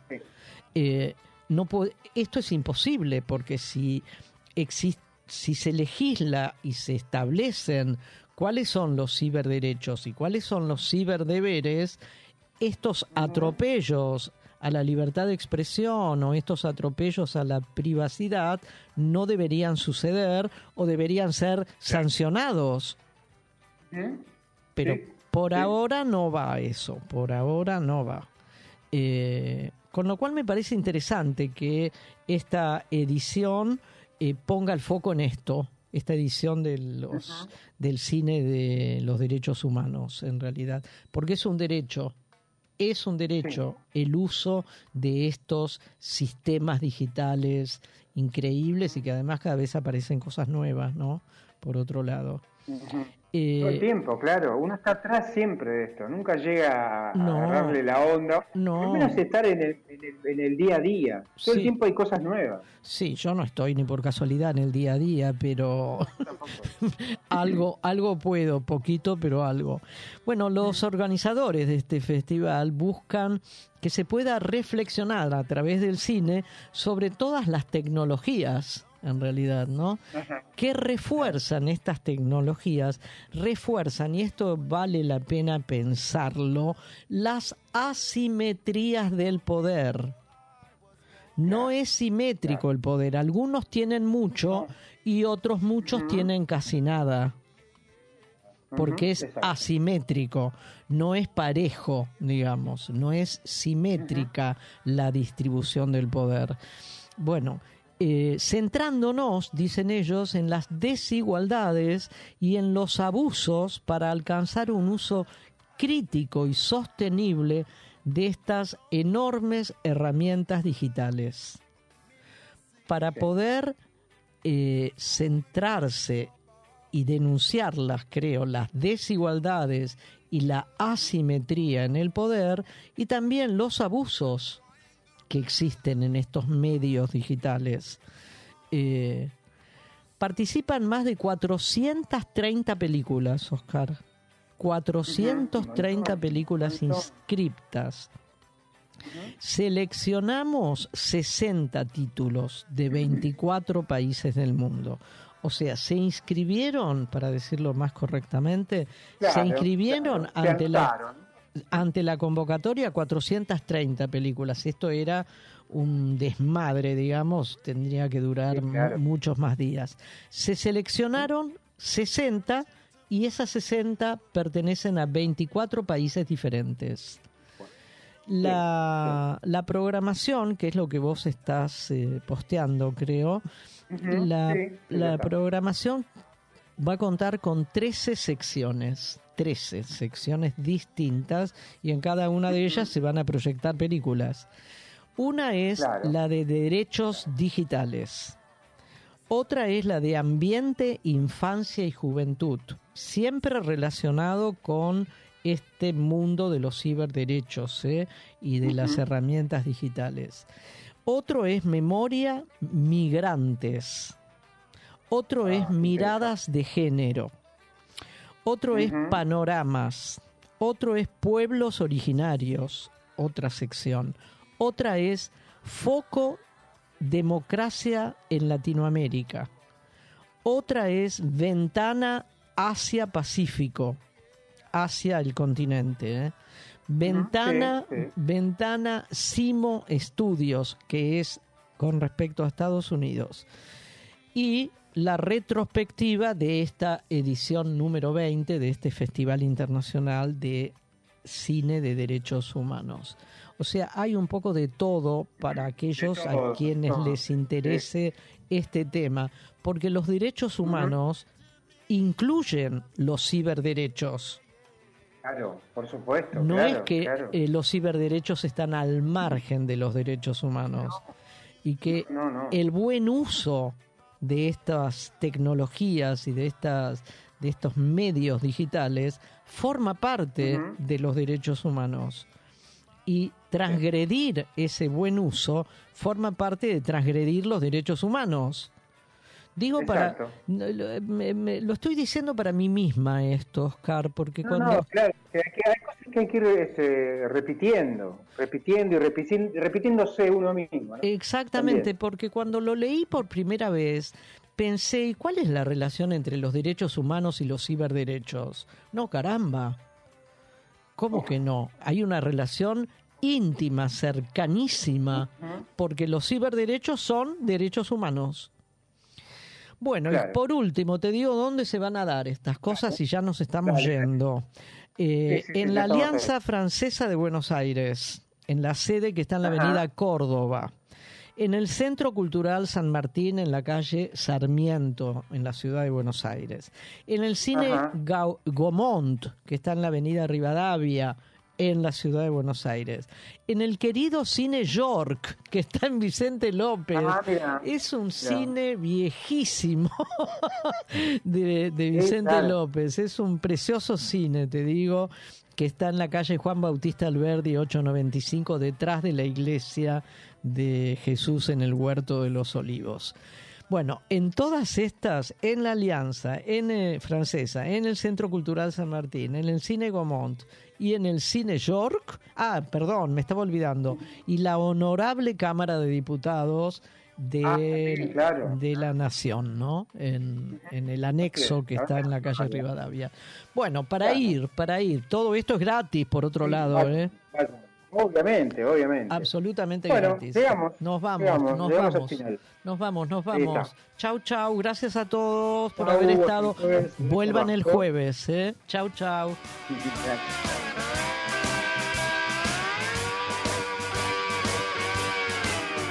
Mi cabeza se me cae, no me puedo ver los pies.